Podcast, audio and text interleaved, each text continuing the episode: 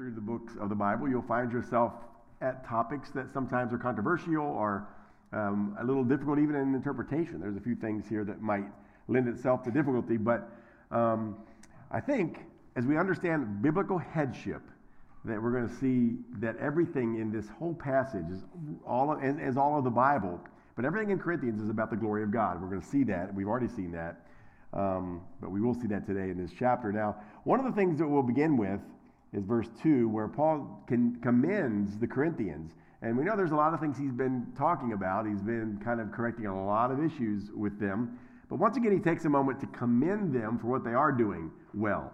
And so, verse 2, he says, Now I commend you because you remember me in everything and maintain the traditions, even as I have delivered them to you. So, many, of course, obviously understand this to, to mean that it's the gospel, as Paul taught the gospel, obviously the truths of the faith that the apostles preach to the church. We understand that. I also believe, though, that some of these traditions are things based on the Word of God for the sake of people, things that we do for the, for the reasons we've already seen. When Paul would say, okay, maybe in this situation you don't eat that so that you don't offend a, a, person here, to give you the opportunity to bring them closer to Christ or, or whatever. So many times, for the sake of the gospel, there are things we do or don't do um, that actually um, may not be a direct command of God's word, but are based on God's word, based for the purpose of furthering the gospel. And I think this idea that we're looking at here, that he talks about in this chapter, is something called head coverings, right? I think that falls in to, to some of this. This is a practice that I think possibly could be Paul could be alluding to in the context here, because he's beginning this section by saying, "You guys are doing some things that I've told you to do, and I appreciate that you're still doing those." But I want to make sure you understand why you're doing those. I think that's kind of the context as you look at verse 3, because he begins that by saying, But I want you to understand. So I think there's a good connection here. Verse 2 Thank you for continuing these traditions. But now I want you to understand that, and here it is. Here's, here's the understanding of why, at least in this culture and in this context, the women were asked to wear a head covering. He said, I want you to understand that the head of every man is Christ, the head of a wife is her husband, and the head of Christ is God. So Paul lays down here, without really addressing the head covering first, he lays down a biblical principle that he'll use to address. Does that make sense? He lays down the principle of headship. And, and, and this is huge in itself. Obviously, uh, verse 3, there's a lot of questions here. First, we see that, that Christ, that God is the head of Christ. That sounds funny because we, we hear that Christ and God are equal, right? Jesus is God, God is God, the Holy Spirit is God. So, what is this speaking of? Well, again, this principle of headship or authority, and we, we see this even in the Godhead. We have God the Father, God the Son. And what did we see Christ on earth as he lived on earth? He was submissive to the Father. So, again, we see this, this order, this created order of headship, and also non created in the sense that God the Father, God the Son, God the Holy Spirit exist as three individuals and yet there's a submission to one another, and yet perfect equality. That again blows our minds.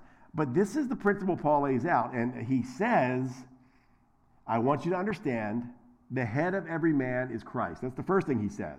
The head of every man is Christ. And then he says, the head of a wife is her husband. And of course, the head of Christ is God. Now, what is this word head, and what does it mean? Now, in the Greek, it's the word kephale, kephale. And so I'm just going to tell you what that means in the Greek. I know when, when, when people continue to move through these verses, we try to help God not look bad in some way, right? We want to help God be culturally relevant and cool, right? and not outdated and antiquated or bigoted or whatever we're afraid of. I'm simply going to give you the Greek definition of kephale. It means to be supreme over or to be superior in rank. That's it. I mean, I'm just saying that's the word that Paul used. And so, um, as we look at that, it's, it's saying, and if, if we read that again, that the head of every man is, or I'm sorry, yeah, the head of every man is Christ. It's saying the superior to man is Christ.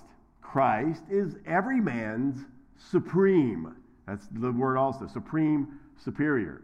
And, and we understand that, that one. That one totally makes sense. Christ is the creator, He made us. He is our head, or supreme, or superior. That one we understand. And we should not even argue with that. But in the context, he continues now to connect that meaning that there's no question about. He uses the same words and says, the supreme of a wife is her husband, or the superior.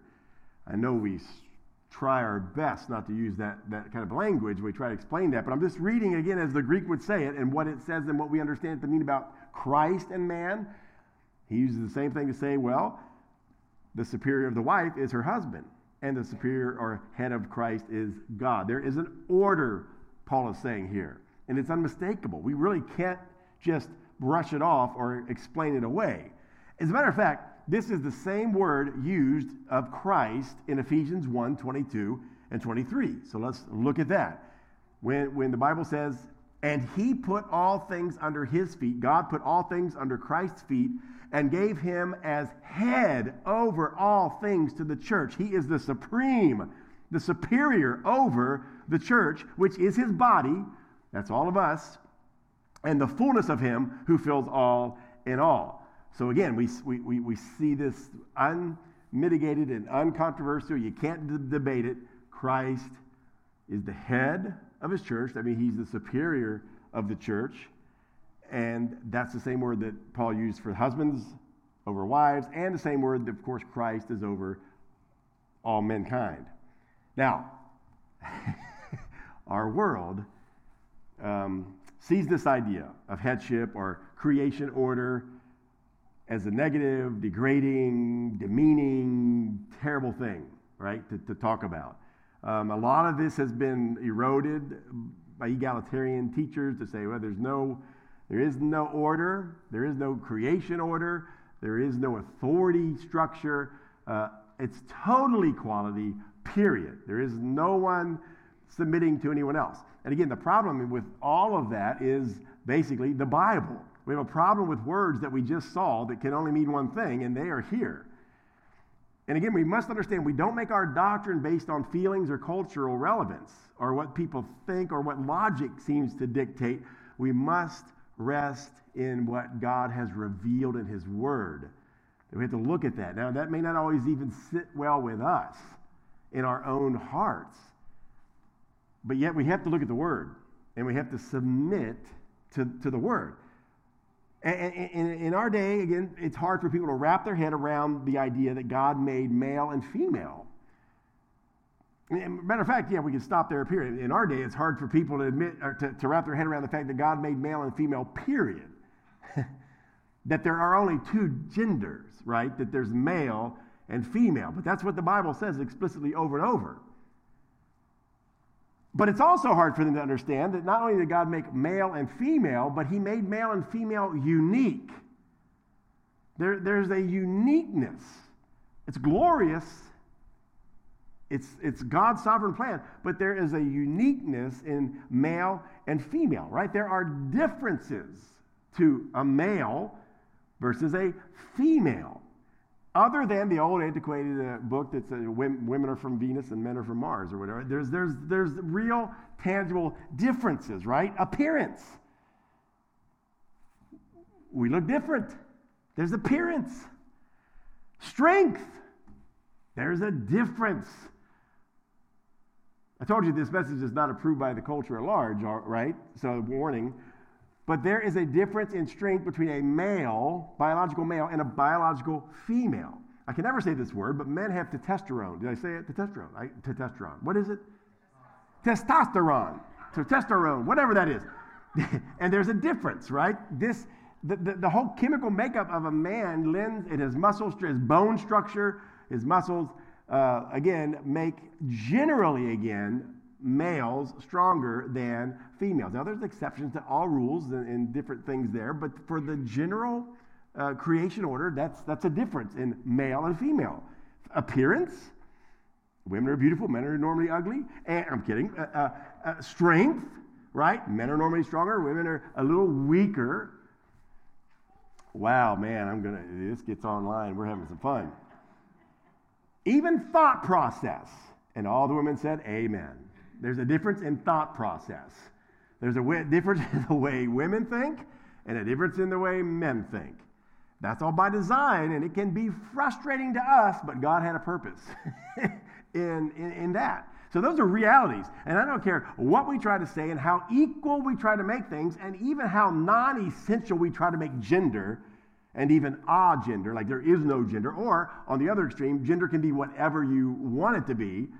Um, and you can deny any type of creation in yourself or any type of gender creation in yourself. Uh, the, the, truth is, there's differences.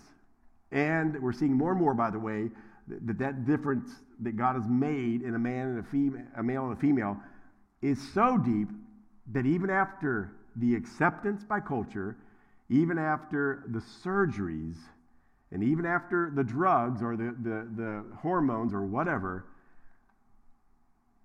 there's still brokenness, emptiness, confusion, and admission that no matter what is tried, you will always be what God made you to be.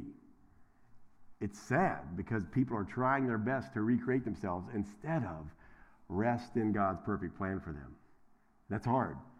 And I, I, feel bad for that. I mean, I don't think we should make fun of or, or, or, try to get on the bandwagon of you know, joking about or putting down. It's, it's, it's a broken reality. It's sad. It's a sad result of sin. And we should pray for those people, love those people, and give them the light of their true identity. It's Christ and God. He has made them unique as who they are. And they're glorious in that. And, and, and that moves me to my second point. There are differences in male and female, but there's also similarities. And we need to understand that. The similarities, intelligence is one. You are no more intelligent because you're a woman, or no more intelligent than, than if you're a man. Now, both species doubt, or both sexes kind of doubt that about the other, right? They, they would say, no, there is a difference. I am more intelligent as a man. I drive better and all that, or vice versa. Women are like, man, there's, I'm way more intelligent than that, that goofball. But it's true. There, we have been created with intelligence. And it's, it's equal in, in the sense that, that, that, a man or a woman can attain to, to high ranking uh, positions of doctor or lawyer or physicist or chemist or, or coming out with breakthrough cures. Uh, that's, that's how we're made, right? That's the similarities as human beings. Giftedness, it's pretty equal. The Bible says that God gives gifts equally to all the church, all the people. It doesn't mean that He never says men get more gifts than women or women get more gifts than men. It's equal. So there's a, now, everybody doesn't have the same gifts, but proportionally, God is liberal with His gift giving. It, it, it doesn't matter if you're a man or a woman, you're getting gifts. You, you, you're gifted. We'll talk about that in just a moment, how that, how that works. The imago Dei is the same. We are male and female, doesn't matter. We're both equally made in the image of God and therefore are valuable. And there's, there's, there's worth to that because of the image of God on us. So, so I hope that makes sense. So then what is this headship about? What is all this about then? What, what, are, what are we talking about when, when, when Paul's talking about this order, this, this word of you know, superior, superior. I know this is, again, I, I, I've heard guys preach this even growing up, and they did everything they could to say, no, that's not what it means. It doesn't mean superior. It doesn't mean that the husband's the superior to the wife. Uh, but that's the Greek word. Now, I'm going to explain that. But I see it, everybody's getting a little itchy. So we have to see headship the right way. We have to understand what the Bible's talking about, that word head. Kephale, kephale. It's a fitting Greek word, isn't it? Because when you preach on this, you have to do it very kephale. Get it? Very kephale. now, again, what does it mean to be supreme over or superior in rank or in order? So think about that. When we hear words like that, it's a military term, right? The, the idea of rank, the idea of superior and subordinate. Okay, that's the, the terms here. And we always jump to the subordinate. It seems, and, and we, we feel bad. Well, the subordinate, they're under something. They, they have to submit to something. They have to follow orders, right? The poor private, right? and, and he's got to do everything that the superior is telling him to do. But we, we seldom think about the superior and some of the genuine pressure that's there because think about this to be superior means you have complete responsibility for those put in your care. You have the complete responsibility for those put in your care. That's what it really means. That's what we're talking about. When Paul, when, when Paul is saying, hey, fellas, you, yes, wives, your husband is your head. He's responsible for you. He's responsible to care for you, to love you, to cherish you, to nurture you, to build you up, to protect and to provide. All of those things. That's the that we jump to the negative so fast. We don't see the glorious positive that God has built into this. There's a reason for that, that order. Just think about this this way Christ is the head of every man, right? He's responsible for us. This is glorious news to know that now that I am under Christ, He's totally responsible for me. That's wonderful. I mean, since Christ is the supreme over His church, His bride, that means He's fully responsible for her. He, he doesn't browbeat her. Christ doesn't do that as our good shepherd who is, who is responsible for us. He's our head. No, no, he causes us to lie down in green pastures.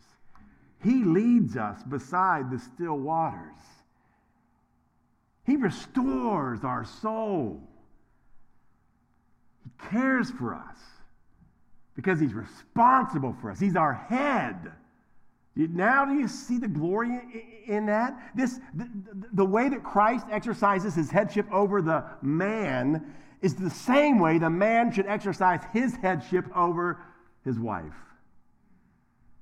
And that's where Ephesians 5 comes in. As we begin to understand this whole headship thing, it does take away the, the little weapon that the enemy has to try to cause division among the genders, to try to cause division among what God has meant for good, this complementarian idea that we are, we are equal in the sight of God, but yet He's given us roles to care for one another, but they're for our good. And they're complementary, they, they complement one another. So, Ephesians 5 22 through 27, that beloved verse at all weddings begins by saying, Wives, submit to your own husbands as to the Lord. This is big language, folks. And what I mean by that is it means exactly what everybody fears it means. I, I, I meant that, what I said just now. It means exactly what our world fears it means. Wives, submit to your own husbands as you would to the Lord. So that means what it says. For the husband is the head of the wife, even as Christ is the head of the church. Again, the language is plain. This is God's book. We didn't make this up. Therefore, our job is not to question it or revise it. Our job is to submit and to read it and to say, What are you saying, God? He's saying, Wives, submit to your husbands as to the Lord, for the husband is the supreme of the wife, even as Christ is the supreme of the church, his body, and is himself its Savior. Now, as the church submits to Christ, so that's that that the words mean what they mean. As the church takes a subordinate role to their Savior Christ, their head, their supreme, so also wives should submit in everything to their husbands. Now, that is probably as hard of preaching on that as I've even heard. I'm shocking myself here. I mean, that is straight stuff that'll get you thrown into political jail today. Let's face it. But this is what the Bible says, and we've got to read it, right? We have to say, okay, God, what are the words? What are you saying? This is what he's saying. But the glorious part of that, again, is instead of focusing on this, oh, this, this submission, again, and that word submit does not mean to obey like a child obeys a parent blindly. It does mean a willing fellowship, a willing submitting. I willingly place myself under the headship. This is what that's what it's saying there. Why? Because the head has placed himself under the headship of Christ. That's the way it should be. The, the husband has already humbled himself under the headship of Christ. Husbands, therefore, will love their wife as Christ loved his church. That's what it says, right? Husbands, therefore, love your wives as Christ loved the church and gave himself up for her that he might sanctify her. That's, that's providing for her, caring for her, building her up having cleansed her by the washing of water with the word, so that he might present the church to himself in splendor, without spot or wrinkle or any such thing, that, that she might be holy and without blemish.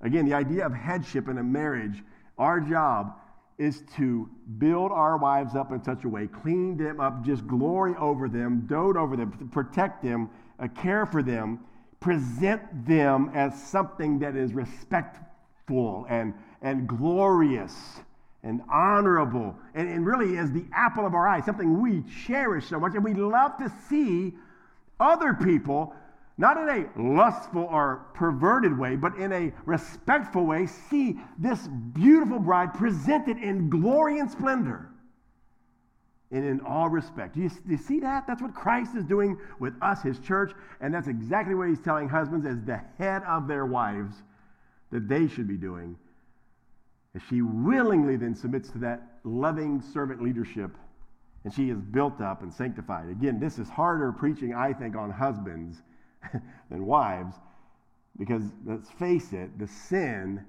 in most of this stuff is in the husbands. This is, this is not a counseling session here, but I'm telling you, love and respect is a cycle. And when I hear guys, well, she just don't respect me as king. And I have to remind these guys you're not king by simply coming home and declaring, I'm the king. That's not it. Are you loving her? Have you given yourself up for her? Have you given up something you really want to do because she has a need? Until you begin to love your wife sacrificially like that and you love her like christ loved the church and you just your main goal is to present her as a spotless beautiful ornament of glory why would she respect you? You see that cycle? We love our wives we serve them we should we should. Now again no husband is perfect i understand we're all human but as we give ourselves up for our wives our wives respect us it's, a, it's an endless cycle. But again wives many of you disrespect your husband so much, joke about him, put him down, never appreciate what he's done. Why would he love?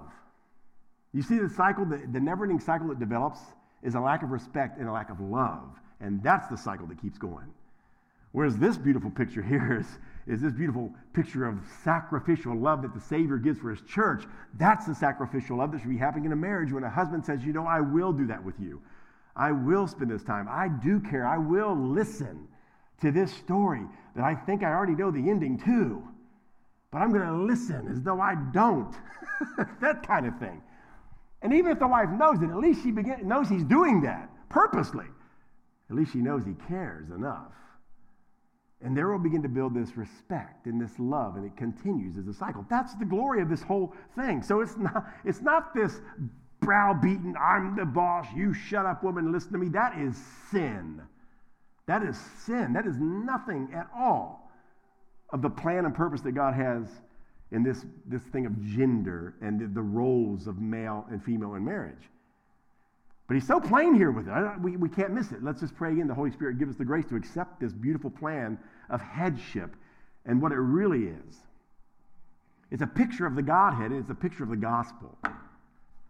And it's only because of our sin and our selfishness and our, and our, and our own desire to rule as men or our rebellion and this fear of being, quote, trampled, that women will rebel to that, if we would all submit first and foremost to Christ together and then to one another, we would receive this glorious gift that God has made for us.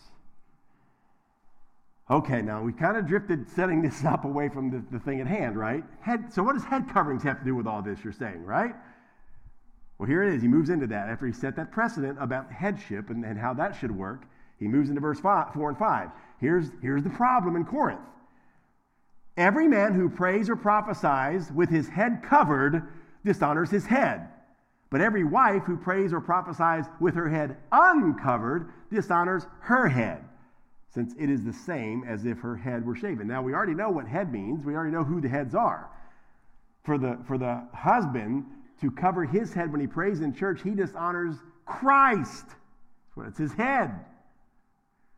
And for a wife to pray in the service with her head uncovered, she's dishonoring her head, which is her husband.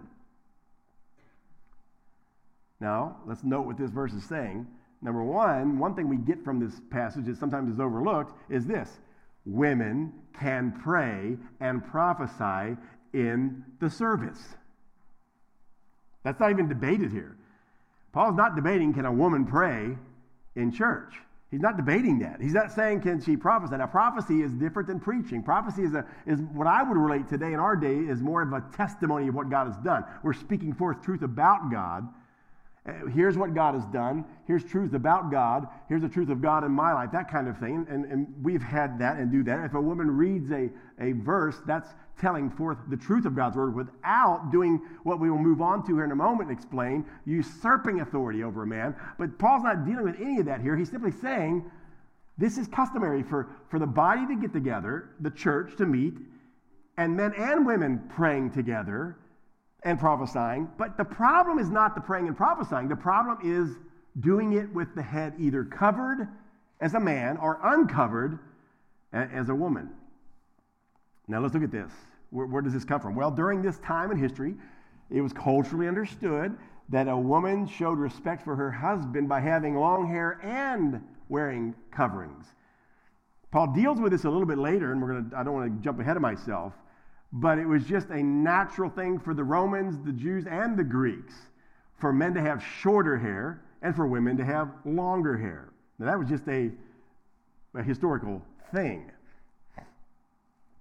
But also, it was a cultural thing for women to wear coverings over their hair. Even if they have longer hair, the, an artificial covering. Now, he didn't use the word for veil like many of the Middle Eastern company, uh, companies, countries do today, where it's a total veil over the face and the head. This was simply the word for maybe what we would call shawl, where would, a shawl would be brought up over just the head and hang down over the shoulders, which you also see in Middle Eastern countries today. But you see, even today, that this cultural thing, those countries are slow to change cultures, so it shows us that this was accepted. This was this is a cultural, culturally accepted way to show respect of a wife for her husband.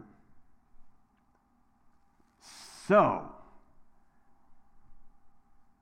we also have to bring into account that moving in toward this time, the patriarchal form of, of, of rule in a home, which again I believe, without a question, is modeled in the Bible. It's a scary word today. Again, patriarchy. Here we go again. Here come the thought police right now. Um, but it had been abused. There's no question. That's what we have to admit. We have to admit that that patriarchal idea was abused by sinful men. Women were treated as second class citizens. They were. Uh, women, they were treated as though they had no rights. They were treated like a piece of property. They couldn't even testify in court because they just weren't to be believed. I mean, so many wrongs here. And, that, and, and, here's the point to that backdrop of, of, of this abuse and men being uh, you know, selfish and, and bigoted and, and, and sinful, literally abusive. The gospel comes along. And, and it brought liberty to these, these people who trusted the gospel. People like women and children and the impoverished and slaves. This was revolutionary. The message of the gospel is revolutionary because what it said was this that we're all created in the image of God, and that believers were all one in Christ and equal in Christ. Oh, that's unheard of. Wait a minute. You mean women too? Yeah. You mean I'm equal in the eyes of Christ with my husband? Yeah. I'm made in the same image as, as God, as He is? Yeah. My intelligence is the Yes. I could, I could bear witness in a court of law and be trusted? Yes. that's, that's, that's the message and the liberty of the gospel, you see. Uh, Galatians 3.28 is one of the most known verses for this. There is neither Jew nor Greek. There is neither slave nor free. There is no male and female, for you are all one in Christ Jesus. Can you imagine that radical message during this bigoted time of Rome and this, this misuse and mistreatment of, of women? And here comes the gospel and, and says, look, if you're in Christ, then, then, then you're equal. Colossians 3.11 goes on to say this. Here there is no Greek and Jew, circumcised and uncircumcised, barbarian, Scythian, slave, free, but Christ is all and in all. Now let's really again be careful because even these verses of great news and glad tidings of the equality of Christ and our identity being Christ can be misused. Some have taken these verses to mean Oh, there is no more male and female, period. That's not what Paul was saying here. Obviously, we know there are male and female. We, we actually know that there's still Jews and Greeks. We still know that if you were from Barbaria, uh, you'd still be a barbarian. We, we also know that if you were from Scythia, you'd still be a Scythian. Um, if you're from Podunk, Kentucky, you're still Podunk. I mean, I'm just saying, whatever, whatever you're, you're from, right? And, and, and so that, the reality of some of these things don't change, but it's the identity. Your first and foremost identity is not your ethnicity, is not where you're from, is not uh, whether you're male or woman. Your first identity is Christ. And therefore, you're equal in that. You, you, you, male or female, you come to Christ the same way. Men don't have any special privilege to get saved over women. A woman comes to Christ just like a man. A Jew comes to Christ just like a Greek. A barbarian gets saved just like a Scythian by the grace of God. So, really, what this is talking about is the ground is totally level at the cross. And once we come to Christ, we are one family in Christ. Does this make sense? We're brothers and sisters now. Obviously, for the sake of order that Paul is even still talking about in our text, there is still male and female. There is still marriage. There is still children to be raised and respect to be given. We understand those things. And yet, for the Christian, there's a glorious model, there's a glorious type that we look to as we submit and as we rule. It's Christ. And there's nothing like it when we submit to God's original design. That's, that's what, what, we're, what we're going to see here. Let's quickly continue here. Obviously, because of this, folks, the, because of this radical idea of the gospel, we could see where the church quickly became and was recognized as the only fellowship in Rome, in the whole Roman Empire, where all were welcome, regardless of nationality, social status, sex, or economic position. So, therefore, some of the women began to take that a little too far, right? And, and all of their newfound liberty, they begin to burn their head coverings, so to speak, to use the analogy from the 60s, if you know what I'm saying. But they begin to say, We're liberated, we're free, and we're going to burn our head cover. We're done with that. And, and there's a problem because Paul said, No, no, no, just a minute, not so fast. Yes, we're free in Christ. Yes, it's glorious. Yes, we are equal in his image, but not so fast. Now, he goes back to the argument, verse 6, about why you should still submit to this cultural thing of head coverings. This is, this is, this is the heart of the matter here. He says, For if a wife will not cover her head, then she should cut her hair short.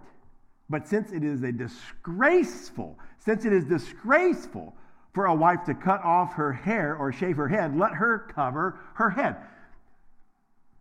Disgraceful to who?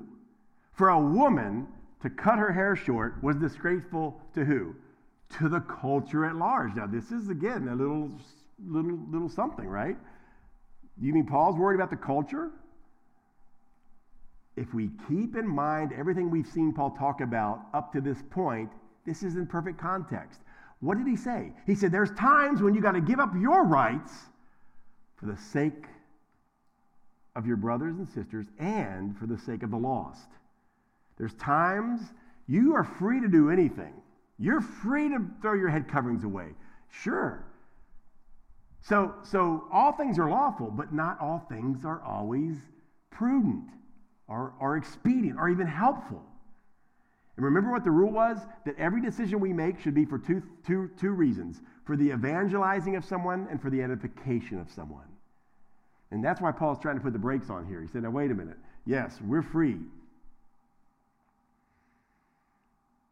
But it is very disgraceful, disgraceful to the culture for you to do what you're doing. And if you're going to have an audience with these people about the gospel, they're already going to turn you off. So if you can do something that's not a, not a sin and not a totally breach of your conscience, then, then do it.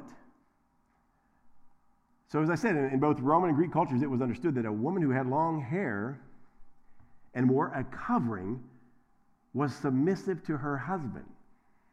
That was a culturally recognized thing. It was proper, according to God, even. God even says it's right for a woman to submit to her husband and to be respectful.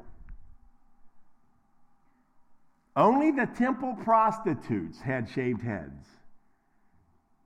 There's your disgrace, right?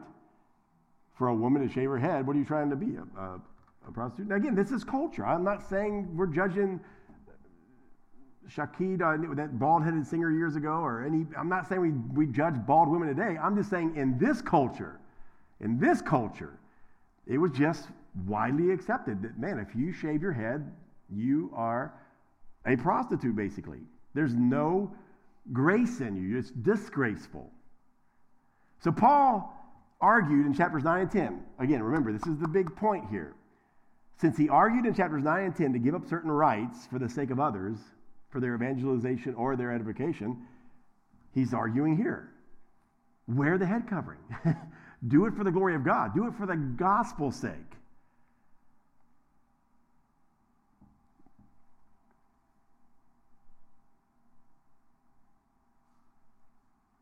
So, one more argument. He uses creation. So, so he's really making this point. He's saying, because this is important, this next one. He goes from the cultural argument, which, which says, hey, just out of loving care for your neighbor, go along with this because it's not a bad thing to show respect for your husband. And if this culture looks at that as respect for your husband, then go ahead and do that. So that's, that's not a bad thing he's saying. And even culturally, it's not bad.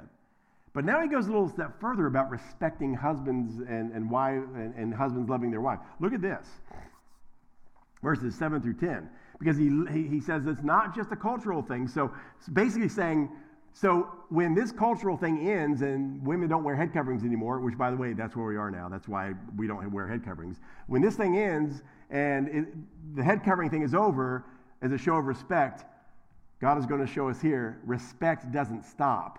A wife respecting her husband is not cultural, it's a God ordained order. The, the, this is what we see now in verses 7 through 10. For a man ought not to cover his head, since he is the image and glory of God. A man should not cover his head. This is where we get, folks, the old idea of a guy wearing a hat in church or a guy wearing a hat inside. Because it, it, it was just, again, this cultural thing. You dishonor your head when you cover your own physical head. But the woman is the glory of man. So the reason a man is called, he's the glory. Okay, let's read this again. For a man ought not to cover his head, since he is the image and glory of God. Man was made first in the image of God. That's what we all agree with, right? I'm sure we all would go back to Genesis and we see that God made man first. He made Adam first. He made him in his image. Notice here that Paul says, but the woman is the glory of man. Doesn't say anything about the image of God. As a matter of fact, since the woman was made out of man, she's the glory of man. Man is the image and glory of God. In this order, this is the order that Paul's using here. That doesn't mean that we that male and female don't have the same imago Dei, but in the order, he is saying, here's what God has set up. Because the woman was taken from man, she's the glory of man. For man was not made from woman. So again, this is an argument that is, has nothing to do with culture. So nobody can come and say, well, things have changed. Times have changed. We're not the Romans or the Greeks anymore. No, but God's still the one that made the world. God is still the one that created male and female. And that's what Paul's using now. That's the argument he's making now. For man was not made from woman, but woman from man. So there we see a creation order argument that transcends culture and goes directly to the man, the man, the God who made us. You want to argue with this, take it up with him. It's above my pay grade. I'm just reading, I'm just the messenger. Neither was man created for woman, but woman for man. That is why a wife ought to have a symbol of authority on her head because of the angels. Now, none of this deals with human culture now. He just left all earth and flew right into heaven and said, This is why, wives, you will submit to your husband because God made it that way for his glory. And the angels, what's that mean? Because of the angels. Well, we know the angels are talked about in Scripture as even peering into our worship services, that they, they don't understand this whole thing of redemption. They don't understand why Christ left his throne and died for us. They, they, they peek in to our worship services and, and, they're watching. But I think it's even more than that. I think it's an analogy. I think that was a very known analogy, but I think it even applies to this. All people who are looking in, all who are looking in, are looking for a witness of, of order and and consistency and glory and what's our purpose and how did God design us. And therefore, that is why a wife ought to have a symbol of authority or respect for her husband on her head.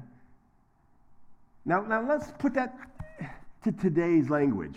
Again, today, if you wear a, a beanie on your head or even a head covering, the world's not going to look at you and say, oh, there's a woman who loves her husband and, and, and respects him. They're going to say, oh, there, there goes a Mennonite or something like that. That's all they're going to say. But today, when, when the world sees a husband and wife who, who live together in, yes, mutual submission to one another and to Christ, but also in order, there's a respect that the wife has for the husband. There's a godly order.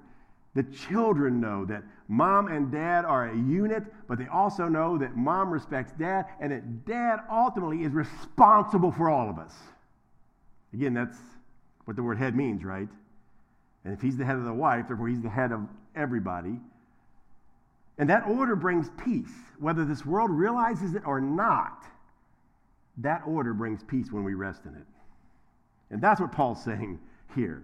He said this goes way more than culture. The cultural argument is for your witnessing purposes so that you don't offend everybody. The real reason you're going to uh, respect each other and respect your husband, and women, and show a sign of authority is for God because that's part of creation. Now let's hurry. Oh man, I'm sorry guys. Here we go. We got to keep going though. Listen to this. We see this very same pattern in 1 Timothy, all right? It's a teaching regarding women, just like this one, and it also then gives a reason for it. It gives it gives a prohibition for a, a, a woman, and it gives the reason. And that's what Paul's saying. Hey, here's the prohibition. Do not have your heads uncovered. Here's the reason. Well, 1 Timothy 2 11 through 14 is another very popular verse that we get derided over for talking about, but let's read it.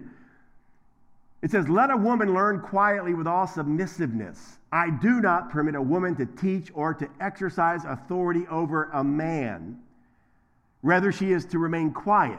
Okay, that's the prohibition. That's the teaching. Again, folks, I'm just reading it. And I do believe it. But what does it say? What, what, what is it? It's pretty plain. A woman is learned all quietness, and I do not permit a woman to teach or usurp authority over the man. That idea of teach, well, I thought she could prophesy. That's different. He, he explains it right here the difference between praying on stage, reading the Bible on stage, even giving a personal testimony of what God has done, or making an announcement. The difference is this for a woman to get up in a gathered service of the church and to open the Word of God, the sacred Word of God, and begin to proclaim it with authority over the men of that congregation is not permitted. That's what he said. I, I suffer not a woman to teach or exercise authority over a man. It's not that she can't teach. What I mean is, it's not that she's not capable of teaching. We talked about giftedness before. And man, I'm telling you, I know a lot of gifted women who can teach circles around most men. I mean, there's no question that, that there are many women who get up here and just preach all up and down this place, whatever that means. but I meant that to be a good thing. They could really do it. But as somebody once said, again, we don't base what we do for God on our pragmatism. We don't base our conviction about women preaching on whether they can do it or not or whether they're gifted or not. We base it on what does God say about it? What is the standard that God has laid down? So again, it's not a derision to say, well, w- women are too silly to teach. Not at all. There are many female theologians I read every week to prepare my sermons because they do know the Word of God. They are gifted. But there's an order that either, either we believe the Bible and we submit to it, or we try to revise it, change it, and make it fit us in our culture. And that's where we're at today with a lot of people who once stood on these principles and said, well, that's the word. But now they're saying, you know what, we didn't understand it right. Paul, he was kind of wrong. Or, no, Paul really meant this. And, you know, now here in the year 2000, whatever, now we finally understand. I don't believe that. God said that the church has always been the pillar and buttress of truth. We've always had the Word of God, and the Word of God does not change. so I'm just saying, here we are. Happy day. But here it is. Here it is. Here it is. Let me, let me go on. Here it is. What does he use here? What's his argument for this? Because right now it's just bigoted.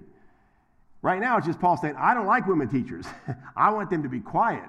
I want them to be submissive and not to uh, uh, exert authority over the man. If that's all he said, we'd have reason to say, I think that's cultural, or I think that's just his bigotness com- coming out, bigotry coming out. But look what he says. He doesn't use culture because that's what many have said. Well, the, the reason women should preach now is because back in Roman days they weren't allowed and they were looked down upon. Times have changed. This is not about times of change or culture. Here's his argument the reason a woman should not teach or usurp authority or usurp authority over the man is be- because Adam was formed first, then Eve. And Adam was not deceived, but the woman was deceived and became a transgressor. That's hard language, but this is the Bible. And again, I have to say, either we believe this or we don't. I'm not saying I like all of this or even understand all of this. But he leaves the earthly sphere with his reasoning here and goes directly to heaven and says, This is how God made things. The reason a woman can't usurp authority over a man is because God made the man first and then the woman. And then he goes further here. I didn't ask Paul to do this, but he did this. He said it was the woman who was deceived, not the man. Now, again, that is not trying to say a woman is silly. We already covered that, that she's not intelligent. We're not covering any of that. He's just stating what happened in history. And this is God's will, therefore. This is God's plan for the church, and this is the reasoning it's based on. It has nothing to do with culture or giftedness or talentedness. It has everything to do with, Thus saith the Lord. And again, i am first to say, the Bible doesn't always make sense to us. Yet we must submit to it and trust it. Isn't that what Proverbs 3, 5, and 6 is all about. Trust in the Lord with all your heart and do not lean on your own understandings. In all your ways, acknowledge Him, and He will direct your path. But all of us, I included, try to figure out the Bible, and if, I, if something is uncomfortable or seems to be harsh or may bring you know, persecution my way if I stand for it, I try to fix it and say, well, it can't mean this, and it really can't mean that, and, and I don't understand why it would say that. But it's not our job to understand why. It is our job to submit to the revelation before us. Once we've exegeted it and studied it, and we've done that tonight. We've looked at the words, we looked at the definition of the Greek, we've looked at the, the syntax and the structure, and there is no other explanation, no matter how many of these false prophets are out here now telling us that it's not meaning what it's meaning. Let me hurry up. We're almost there. Verse 11 and 12. Paul takes a pause here, and he reminds husbands and wives again about their equality together in Christ. This is, this is the balance of Scripture again. Verse 11 and 12, he says, Nevertheless, I know I'm giving a pretty hard road here, man, but nevertheless, in the Lord, woman is not independent of man, nor man of woman. For as woman was made from man the first time, so man is now born of woman. All things are from God. He reminds them of, of, our codependency on each other at this point. Yes, there's an order that God has given from the beginning of time, but He also reminds us that we are not independent from each other, we need each other. That's the complementarian idea. We need each other. God's made us with specific gifts and differences, but when we come together, it's perfect. Okay, maybe not in this fallen world, but it they work together. They, we complement each other when we submit to God first and not our own desires and selfishness. Last argument, he, he's not done yet. he goes one more time to what many have called the, the argument of nature, but actually the word there can mean custom, things that have naturally evolved to be customary. So it's one more argument back to the custom of the day. In verse 13 and 15, he says, Judge for yourselves. Just think about it. Is it proper for a wife to pray to God with her head uncovered? Does not nature itself tell teach you that if a man wears long hair, it is a shame or a disgrace for him? But if a woman has long hair, it is her glory, for her hair is given her for a covering. And again, many groups have taught because of that that it's your hair that's the covering and not another covering. I believe Paul is talking about both, but he's just saying in, in, the, in the custom, this is what I was saying earlier, it was customary for men to have short hair and for women to have longer hair because it was her glory. Now, again, that's how he kind of ends this. I know it's, it's like we've been going around and around, but he ends it beautifully here in verse 16. That's how he ends his, his arguments for women wearing head coverings, okay, and say, hey, I think you should still do this. And he gives this whole headship thing, and whether we like it or not, he bases it on God's will and, and not culture. But then he says in verse uh, 16, if anyone is inclined to be contentious, we have no such practice, nor do the churches of God. I love that ending. He says, uh, You want to argue about this? There's two ways to look. Both, both are good interpretations, and I think both fit the, the text. Number one, do you want to argue about this? That's not our practice. We don't argue as a church. We don't, we don't discuss these. We don't fight and disagree when we see the plain word of God. We don't want to be dis- discourteous to each other or contentious. But I also like how the NASB and the HCSB have translated this, which could he could have been, been meaning, we have no other practice. You want to argue about this? We have no other practice and we have no other custom, nor do any of the churches. He's just saying this is what the people of God are to do. You can argue about it, you can be upset about it, and this is my word to many liberals today in, in the evangelical world that are, that are just hopping mad about this fact that women can't pastor and preach and do everything that, that they feel they want to do. Paul's saying that's just not the custom, whether we like it or not. So let's stop arguing about it and let's get back to the very hinge that 1 Corinthians swings on. The hinge that the whole book of 1 Corinthians swings on is 1 Corinthians 10:31, which says, "So whether you eat or drink or wear a head covering or whatever you do, do all for the glory of God." Remember what the crux of this book is saying is get your eyes off yourself in the first place and back on God. Submit to him for his glory and stop worrying about your own petty issues. That's tough, but we all need to be reminded of that every day. Thank God for his word and thank God for a Savior who is responsible for us, making it very easy for us to submit totally to him.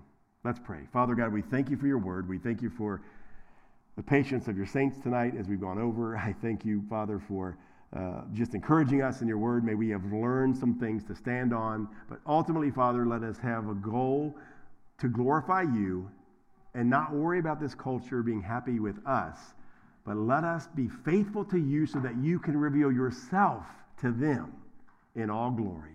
We pray all these things in Christ's name. Amen.